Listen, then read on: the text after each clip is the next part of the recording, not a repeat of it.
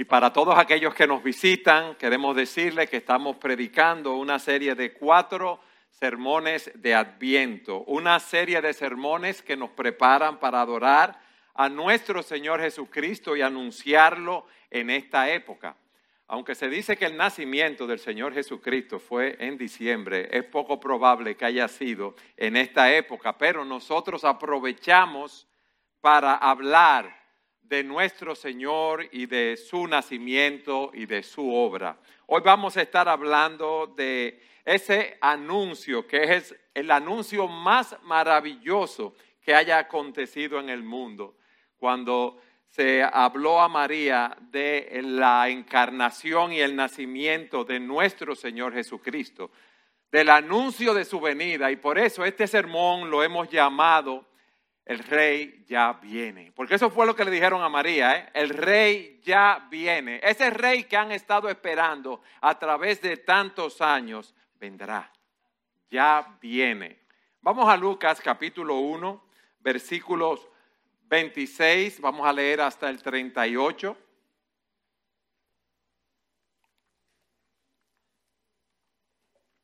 Dice así la palabra de Dios, Lucas uno, veintiséis.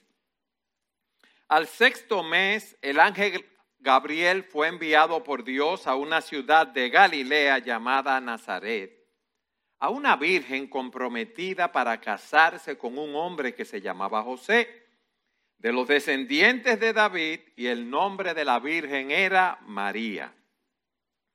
Y entrando el ángel le dijo, salve muy favorecida, el Señor está contigo, bendita eres tú entre las mujeres. Ella se turbó mucho por estas palabras y se preguntaba qué clase de saludo sería este. Y el ángel le dijo, no temas, María, porque has hallado gracia delante de Dios.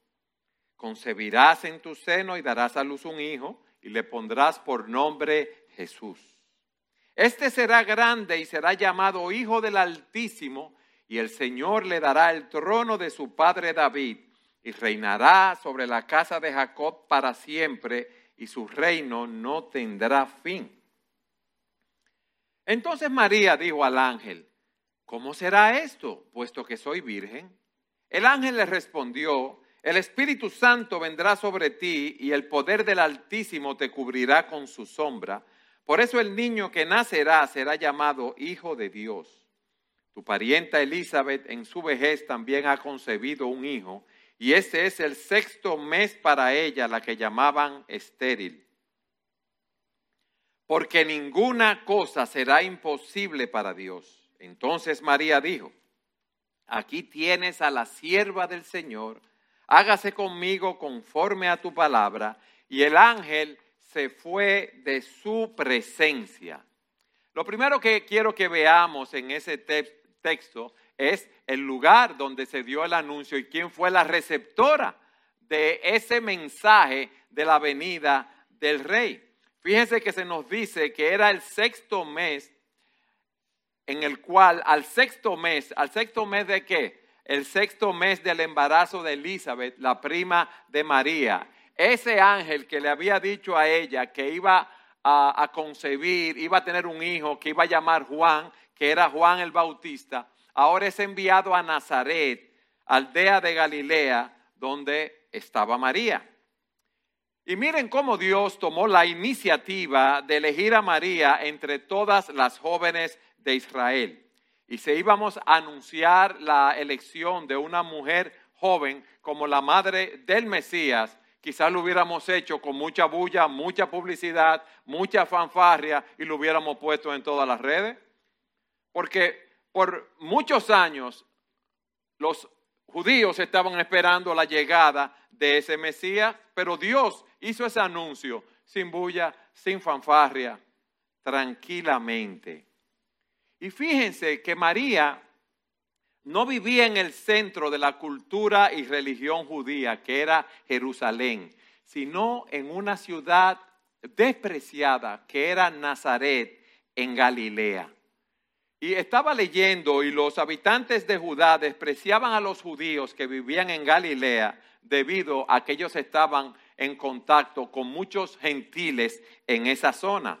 Y recuerden cuando Felipe le dice a Natanael que habían hallado al Mesías, Natanael, ¿qué le dijo? ¿De Nazaret puede salir algo bueno? No, eso era un, una zona que ellos no la consideraban buena. Pero el Señor en su gracia escogió a una joven de Nazaret de Galilea para que fuera la madre del Mesías prometido.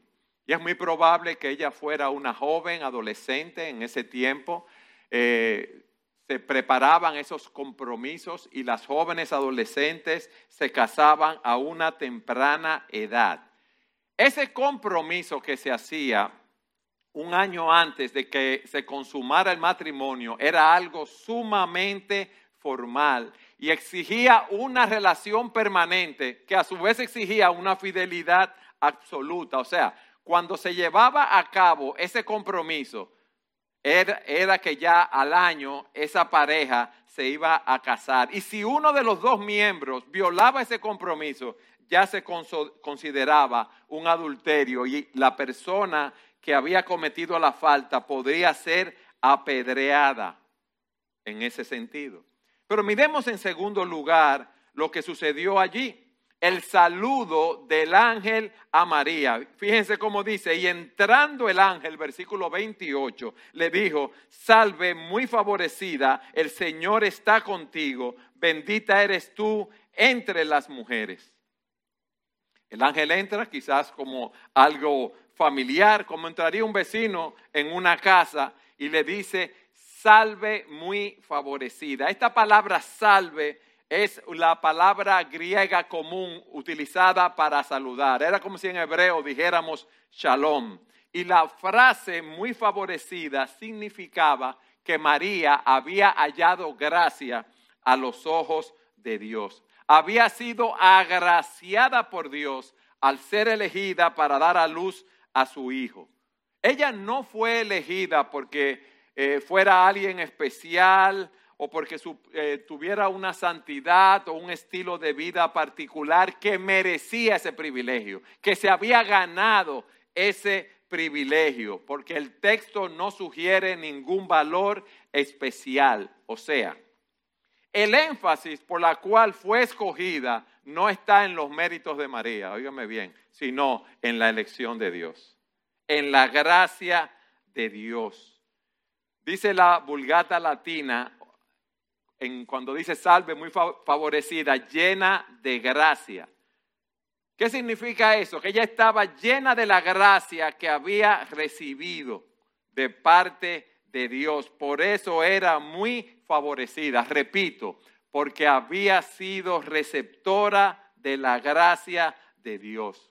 Y cuando le dice, el Señor está contigo, significa que el Señor te va a dar la ayuda para la tarea que se te ha llamado a realizar. ¿Estamos claros con eso? ¿Por qué yo lo digo? Porque en la Iglesia Católica Romana ha tomado en la oración del Ave María ese muy favorecida, que dice la Vulgata, como gracia plena o llena de gracia. O sea que a María se le ha concedido y posee plenitud de gracia para ella dar gracia a otros. Oigan bien, ella es una receptora de gracia. La Iglesia Católica lo interpreta diciendo, María, estás llena de gracia, la que está, la que está a tu disposición para otorgarla a otros. Y esa no es la idea del texto. Porque la Iglesia Católica presenta a María como la mediadora de todas las gracias. Y dice un teólogo lo siguiente, desde su asunción a los cielos no se concede ninguna gracia a los hombres sin su intersección actual. Eso es lo que piensa, lo que dice la Iglesia Católica en ese, en ese sentido, que ella fue concebida sin pecado y que ella debe ser un motivo de adoración y que se le debe orar como la mediadora entre Dios y los hombres. Pero eso no es lo que enseña la palabra de Dios. En primer lugar, la palabra de Dios nos enseña que todos nosotros somos pecadores. Todos los miembros, ¿verdad?, de la raza humana somos pecadores, y María era una pecadora como todos nosotros. Dice la Escritura que no hay justo ni aun uno, no hay quien entienda, no hay quien busque a Dios, no hay quien haga lo bueno. Aún a todos se desviaron, se hicieron inútiles. Y dice la Escritura que por cuanto todos pecaron, estamos destituidos de la gloria de Dios. O sea, todos los hombres estamos necesitados de la gracia de Dios. Por eso se nos dice en Efesios, aun cuando estábamos muertos en delitos y pecados, Dios nos dio vida juntamente con Cristo. Y dice, por gracia han sido ustedes salvados por medio de la fe. Y esto no procede de ustedes, pues es un don de Dios, no por obra, para que nadie se gloríe. Todos somos pecadores, todos nosotros necesitamos eh, la gracia de Dios. En segundo lugar, las Escrituras nos enseñan que hay un solo mediador entre Dios y los hombres, y este mediador es Jesucristo. Dice en primera Timoteo dos cinco, porque hay un solo Dios y un solo mediador entre Dios y los hombres, Cristo Jesús, hombre, el único mediador. Jesús dijo, yo soy el camino, la verdad y la vida. Nadie viene al Padre si no es por mí. Él es el único camino al Padre. Entonces, en síntesis, esta declaración del ángel Gabriel a María, el Señor es contigo, refuerza la verdad de que ella era receptora de gracia, no dispensadora de gracia a otros. Llega el ángel y le da ese saludo. María no estaba esperando eso. Y miren lo que dice el versículo veintinueve. Ella se turbó mucho por estas palabras y se preguntaba qué clase de saludo sería este. Ella estaba perpleja. Primero, no era costumbre que los hombres saludaran a las mujeres. Ahora, imagínense la impresión de ella cuando llegó un ángel a su casa. Ella estaba perpleja, ella estaba turbada, ella no entendía por qué la habían eh, favorecido. Si ustedes van a Lucas, vayan allí conmigo, ahí mismo, en el capítulo uno, versículos cuarenta y seis y cuarenta y siete, en el Magnificat de María, que es una expresión de alabanza que ella realiza. Allí dice lo siguiente. Entonces María dijo, mi alma engrandece al Señor y mi espíritu se regocija ¿en quién? En Dios mi. Ella reconocía su propia necesidad de un Salvador y también conocía al Dios verdadero como su Salvador. ¿Ustedes ven? No hay ningún lugar en la Escritura donde se nos diga que ella se viera a sí misma como inmaculada, como la lib- libre de la mancha del pecado original. No. Ella sabía que también necesitaba un Salvador. Pero fíjense que lo que el ángel le dice. No temas, María, versículo treinta, porque has hallado gracia delante de Dios. Ese es un sinónimo de muy favorecida. El Señor es contigo. María, no temas. Tú has hallado gracia a los ojos, a los ojos de Dios. María, tú no tienes nada que temer. Yo he venido a ti, si podemos decirlo de esa manera, le dice el ángel, con un mensaje de bendición, no con un mensaje de juicio. Dios en su soberanía había decidido utilizarla a ella para llevar a cabo sus propósitos redentores. ¿Qué estaba operando allí? No los méritos de María, no, sino la gracia soberana de Dios. Y vemos en tercer lugar cómo el ángel anuncia la concepción y, y el rol, el papel que ese niño desempeñaría. Versículo treinta y uno. Concebirás en tu seno y darás a luz un hijo y le pondrás por nombre Jesús. En este anuncio se estaba cumpliendo la profecía de Isaías acerca del nacimiento virginal del Mesías. Era que sin la simiente de un hombre, María concebiría en su propio vientre y daría a luz un hijo. Isaías dice lo siguiente, Por tanto, el Señor mismo le dará esta señal. Una virgen concebirá y dará a luz un hijo y le pondrá por nombre Emmanuel. Ahora imagínense a María, a esta joven, doce, trece, catorce años, que le están diciendo todas estas cosas, cómo ella se, se, se sentía en ese momento. Y Gabriel le dice hasta el nombre que le, vas a poner, le iba a poner. Y le pondrás por nombre Jesús, que era una forma griega del nombre hebreo Yahweh, que es eh, Jehová salva. O sea que el nombre de Jesús presentaba la realidad de la obra salvífica del Mesías por nosotros. Si vamos a Mateo capítulo uno, versículo veintiuno, se nos dice: y dará a luz un hijo y le pondrás por nombre Jesús. ¿Por qué le iba a poner por nombre Jesús? ¿Qué me dicen ustedes? Porque él ¿qué? Salvará a su pueblo de sus pecados. Eso está claro a la obra que él iba a realizar. El apóstol Pablo se convierte al Señor luego de ser un perseguidor de la iglesia cristiana y dice lo siguiente: palabra fiel y digna de ser aceptada por todos. Cristo Jesús vino al mundo para salvar a los. Y dice él, y yo soy el primero. O sea que estaba clara la obra que Cristo vino a realizar. Cristo vino a buscar y a salvar lo que se había perdido. Eso vino. Y esa obra es central en todas las Escrituras. Miren, ese texto de Mateo que dice: vengan a mí todos los que están cansados y cargados, y yo los haré descansar.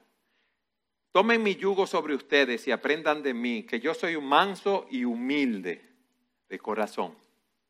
Ese texto está hablando a los que están cansados y cargados de, de, de tener que querer cumplir la ley para ser salvos. Eso es lo que Cristo está diciendo. Vengan a mí si tú estás cansado, si tú estás cargado, si tú estás buscando la salvación, no siguiendo todas esas leyes que a ustedes le han puesto.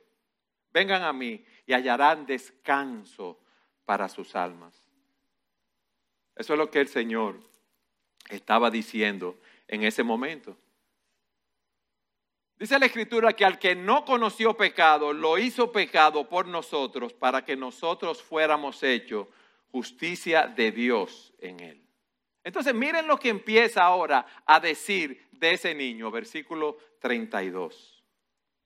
Este será grande, será llamado Hijo del Altísimo. Y el Señor Dios le dará el trono de su padre David y reinará sobre la casa de Jacob para siempre y su reino no tendrá fin. Imagínense esa muchacha lo que le están diciendo. O sea, tú vas a tener eh, el espíritu, como le dice más adelante, va a venir sobre ti y, y, y tú vas a salir embarazada. Y ese niño será grande, hijo del Altísimo. El Señor Dios le dará el trono de su padre David. ¿Cómo ya se sentiría en ese momento? ¿Cómo usted se sentiría si te dijeran todas esas cosas? Este será grande. Este será Dios. Este es Jesucristo que está por encima de todo principado, autoridad, poder, dominio y de todo nombre que se nombra. No solamente en este siglo, sino también en el venidero. Ese será llamado el Hijo del Dios Altísimo. Ese niño que estará en tu vientre tiene la misma esencia de Dios. O sea, él va a ser el resplandor de su gloria, la expresión exacta de su naturaleza. En Mateo uno veintitrés se dice: he aquí la virgen concebirá y dará a luz un hijo y le pondrás, le pondrás por nombre Emmanuel, que traducido es ¿qué? O sea, Dios con nosotros. Miren, hermanos, dice las Escrituras que el ministerio de Juan el Bautista, que, que él fue la persona más grande que haya nacido naturalmente en la tierra. El Señor dijo: en verdad les digo que entre los nacidos de mujer no se ha levantado nadie mayor que Juan el Bautista. Pero Juan el Bautista reconoció que el Señor, que él no era digno de desatar la correa del calzado de la sandalia del Señor. Y dice él: después de mí viene un hombre que es antes de mí, porque era primero que yo. Y yo lo he visto y he dado testimonio de que este es el Hijo de Dios. Juan nació seis meses antes que Jesús, pero reconoce que Jesús existió antes que él. Por eso él dice, este es el Hijo de Dios. Y eso es lo que el ángel está profetizando a María. Tú vas a tener un hijo que va a ser grande, el Hijo del Altísimo, a quien Dios le dará el trono de David, su padre. Eso es increíble, hermanos, esa situación. Él reinará por siempre en el trono de David.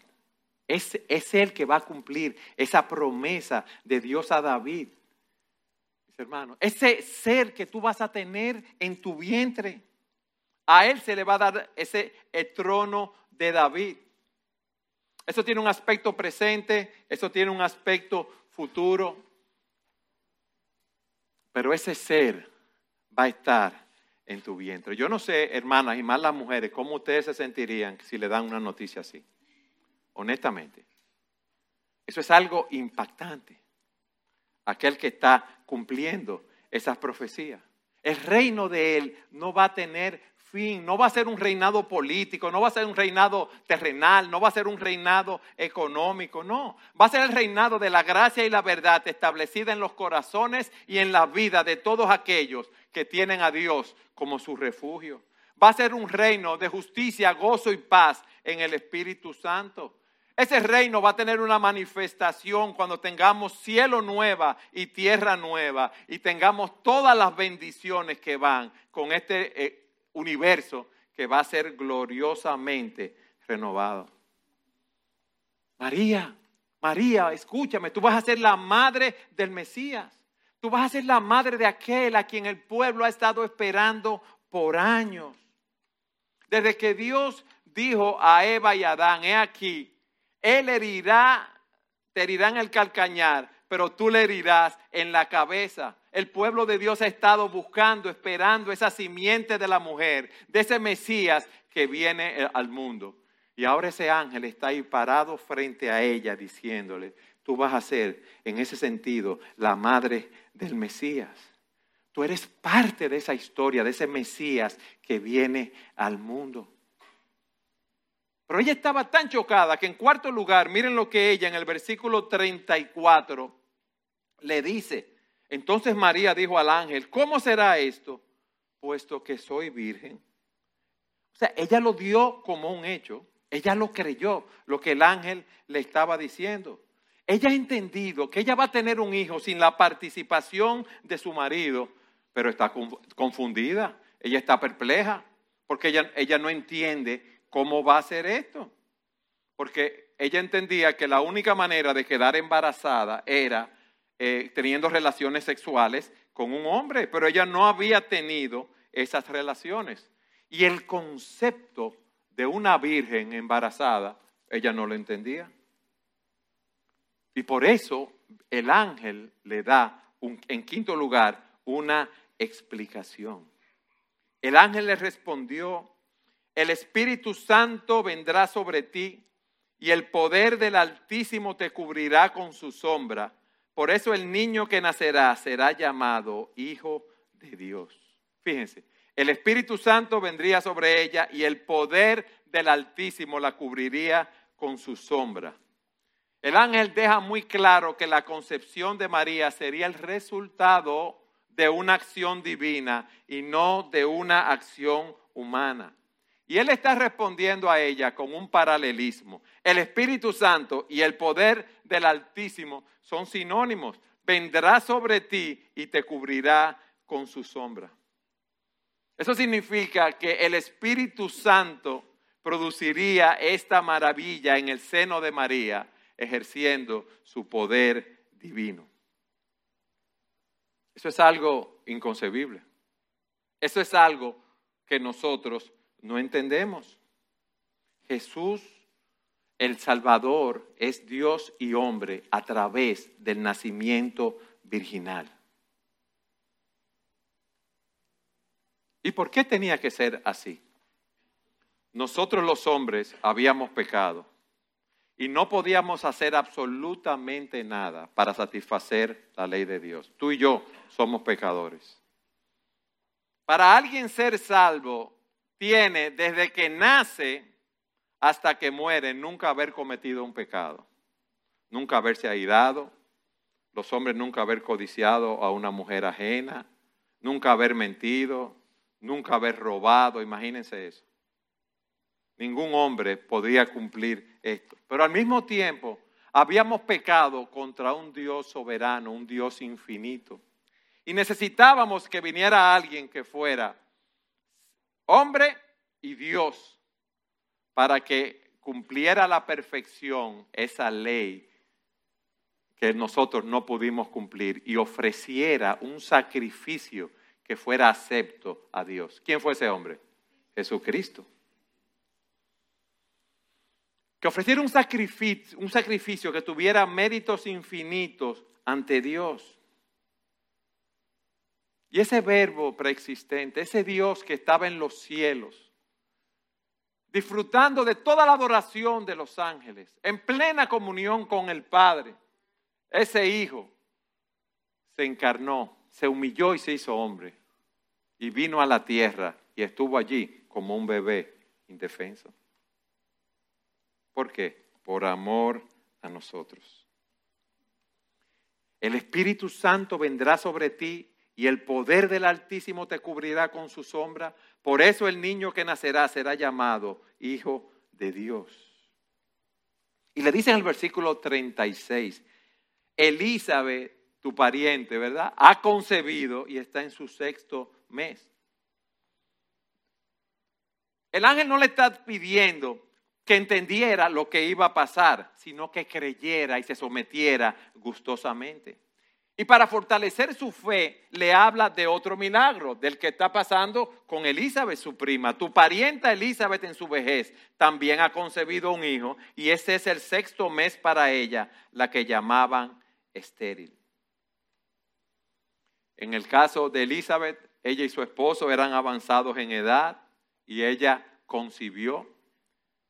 En el, en el caso de Sara, con Abraham también, pero aquí la concepción de nuestro Señor y Salvador Jesucristo fue un milagro único porque ocurrió sin la contribución de un varón humano.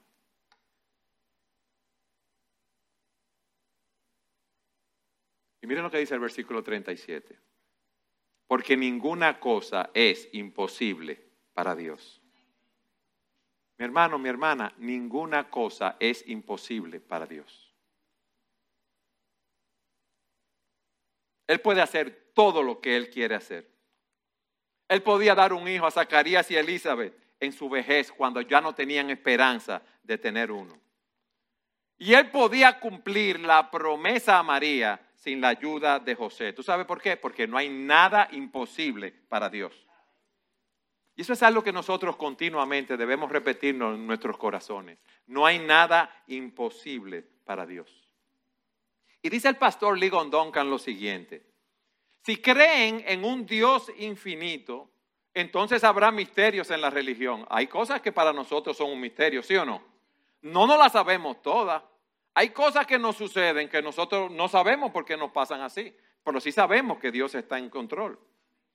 Si crees en un Dios que no tiene fronteras ni límites y que es todopoderoso y omnisciente, entonces habrá cosas que están más allá de tu conocimiento en el despliegue del poder de Dios. Amén. Y esto no es un problema para la fe, es una prueba de ello. El misterio del nacimiento virginal, lejos de ser un problema para la fe, prueba la dignidad de Dios para ser adorado y la importancia de que caminemos por la fe y no por vista. Quizás estés ahí sentado hoy y estés luchando con el nacimiento virginal. Los cristianos, los cristianos adoramos a un Dios que creó el mundo hablando. ¿No es así? Sea la luz y fue la luz. No nos sorprende que Él haga grandes milagros que muestran su poder. Esto no es una sorpresa y no es un problema, es una prueba, es una muestra de su infinidad y de su omnipotencia. ¿Qué dijo María? Pero, ¿cómo será esto? Yo soy virgen, yo no he tenido contacto con ningún hombre. Ella se sorprendió. Y dice el pastor Duncan, si ella se sorprendió, vamos a comprar un boleto, un ticket, vamos a ponernos en fila detrás de ella para ver, porque nosotros también estamos confundidos. No es así, cuando tú oías que algo así va a suceder. María no tenía idea de cómo eso iba a suceder, pero eso es una muestra de la soberanía de Dios. Mis hermanos, yo no sé lo que está pasando en tu vida, yo no sé qué situación tú estás enfrentando, pero Jehová, el Señor, reina. Él está en los cielos. Él es el gobernante número uno del universo. Nosotros adoramos a un Dios que es infinito y omnipotente. Y no podemos entender lo que ese Dios infinito y omnipotente hace en nuestras vidas, hace en el mundo y hace con las personas alrededor de nosotros. Y por último, ¿qué hizo María? Versículo treinta y ocho. Ay, Señor, pero espérate que eso está fuerte. Oh, Señor, pero yo estoy comprometida con José. Y si yo concibo y salgo embarazada, me van a entrar, me van a apedrear hasta que me maten. Y si no me apedrean, José me va a dejar. Y recuerden que José trató de dejarla en secreto, ¿verdad?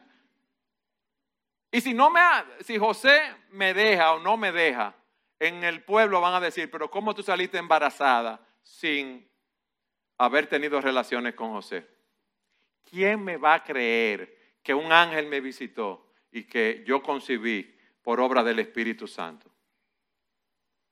Yo me imagino que tú y yo tendríamos esas dudas, ¿sí o no? Entonces María dijo, eso está fuerte, Señor. No, no le dijo eso.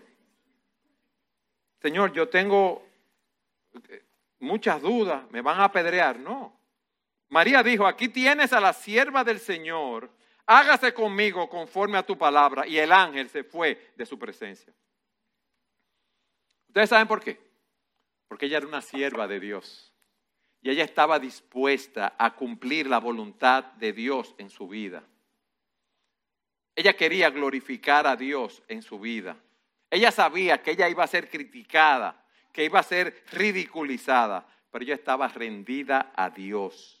Y ella se presentó en cuerpo y alma delante de aquel que la amó. Y que por medio de ese embarazo y ese parto que iba a tener, estaba otorgándole una bendición incalculable. Dios la estaba bendiciendo. Ella creyó. Y eso es la fe, mis hermanos. La fe es encomendar nuestro camino al Señor. La fe nos lleva a confiar en Él. Hay momentos que atravesamos ciertas situaciones que si hacemos lo que dice Dios en su palabra, decimos, pero entonces, espérate, me va a ir muy mal si lo hago así, pero no. Las promesas de Dios siempre son ciertas y verdaderas. Dios siempre, óyeme bien, siempre va a hacer lo mejor en tu vida y en mi vida. Siempre. Y ella no comprendía lo que estaba, lo que estaba pasando. Quizás tú no entiendes lo que tú estás pasando ahora, pero ella creyó. Ella encomendó su camino al Señor. Encomienda al Señor tu camino, confía en Él y Él actuará. En otras palabras, María creía que Dios iba a hacer lo que dijo. Si Dios te está diciendo a ti, que sigas un curso de acción conforme a lo que Él dice en su palabra, debemos creerlo sin vacilar. Es verdad que hay situaciones que Dios nos dice un curso de acción en su palabra y tenemos que estudiar más profundamente lo que Él enseña para entenderlo correctamente. Muchas veces no entendemos, la mayoría de las veces, muchas de esas cosas. Quizás María nunca entendió cómo Dios podía asumir la carne humana a través del nacimiento virginal. Pero las palabras del ángel en el versículo treinta y siete siempre es verdad. No hay nada imposible para Dios. Repítelo conmigo. No hay nada imposible para Dios. ¿Tú lo estás escuchando? Él gobierna en los cielos. Y Él hace las cosas como Él le place. La misión de Gabriel se había cumplido cabalmente y nos dice el texto que el ángel se fue de su presencia. ¿Y qué más aprendemos de esto? Bueno, aquí hay un elemento crucial en la historia de la redención. María, concebirás en tu seno y darás a luz un hijo y le pondrás por nombre Jesús. María respondió obedeciendo al Señor. Amén. La forma como nosotros respondamos a ese mensaje, a ese niño que ya vino, determinará nuestro futuro eterno. ¿Ustedes recuerdan qué dijo Simeón a María cuando eh, vio al niño Jesús? Dice la palabra que Simeón lo bendijo y dijo a su madre María, este niño ha, ha sido puesto para caída y levantamiento de muchos en Israel y también para muchos en el resto del mundo. Y ese niño, Jesús, nos dice, por eso les dije que morirán en sus pecados, porque si no creen que yo soy, morirán en sus pecados.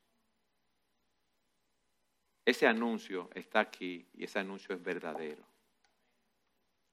El rey ya viene, pero ya el rey vino. Y él murió en la cruz del Calvario por nuestro pecado para llevarnos a Dios.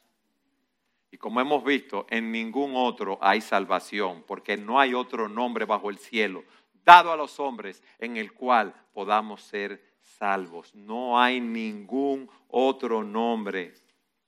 La fe en Jesucristo es la única condición para la salvación. Solo hay dos caminos. El camino ancho que conduce a la perdición y el camino estrecho de la fe en Jesús que conduce a la vida eterna. Dijo el Señor, entren por la puerta estrecha, porque ancha es la puerta y amplia es la senda que lleva a la perdición, y muchos son los que entran por ella.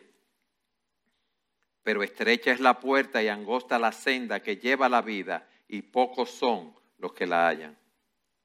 Y por eso el Señor Jesús dijo, en verdad les digo, yo soy la puerta de las ovejas. Todos los que vinieron antes de mí son ladrones y salteadores, pero las ovejas no les hicieron caso. Yo soy el camino, la verdad y la vida. Nadie viene al Padre si no es por mí. Y en segundo lugar, y con esto concluyo, debemos ver y obedecer la voluntad de Dios para nuestra vida, como hizo María. Miren, yo me pongo en el lugar de ella, repito, y, y pienso en la confusión de esa niña cuando hay un ángel dándole ese aviso. Quizás la confusión que tú tienes frente a muchas cosas que te están presentando en tu vida. Ella dijo, aquí tienes a la sierva del Señor, hágase conmigo conforme a tu palabra. Miren, mis amados, muchas veces someterse a la voluntad de Dios no es la forma más fácil de seguir, porque someterse a la voluntad de Dios implica sacrificio, implica renunciar al deseo de popularidad o de éxito o de tener más dinero. Obedecer al Señor puede significar dejar atrás a familiares o amigos para ir al campo misionero, para ir a plantar iglesias en otros lugares. Obedecer al Señor puede significar renunciar a la posibilidad de casarte y tener una familia con el fin de servir a Dios si tú tienes ese llamado. Pero cualquier sacrificio, cualquier dificultad que, sufra, que suframos por obedecer a Dios, Él la va a pagar rica y abundantemente. María fue bendecida entre las mujeres. Ya nosotros hemos sido bendecidos en Cristo Jesús. Nuestros pecados han sido perdonados. Mis amados, tenemos la confianza en un mundo de tanta incertidumbre que el día que cerremos nuestros ojos aquí, por el problema que sea, por vejez, por enfermedad, por un infarto, por un eh, A C V, por lo que sea, no tenemos que temer porque lo vamos a abrir en la presencia del Señor. Y Cristo va a enjugar cada lágrima de los ojos de sus escogidos. El Rey ya viene, María, pero ya el Rey vino y volverá, y volverá en gloria a buscar a los suyos, y volverá en gloria a juzgar a aquellos que hicieron oposición a Él y a su pueblo. Quiere el Señor que tú hoy puedas arrepentirte de tus pecados y clamar a Cristo, confiando en Él para la salvación de tu alma. Amén.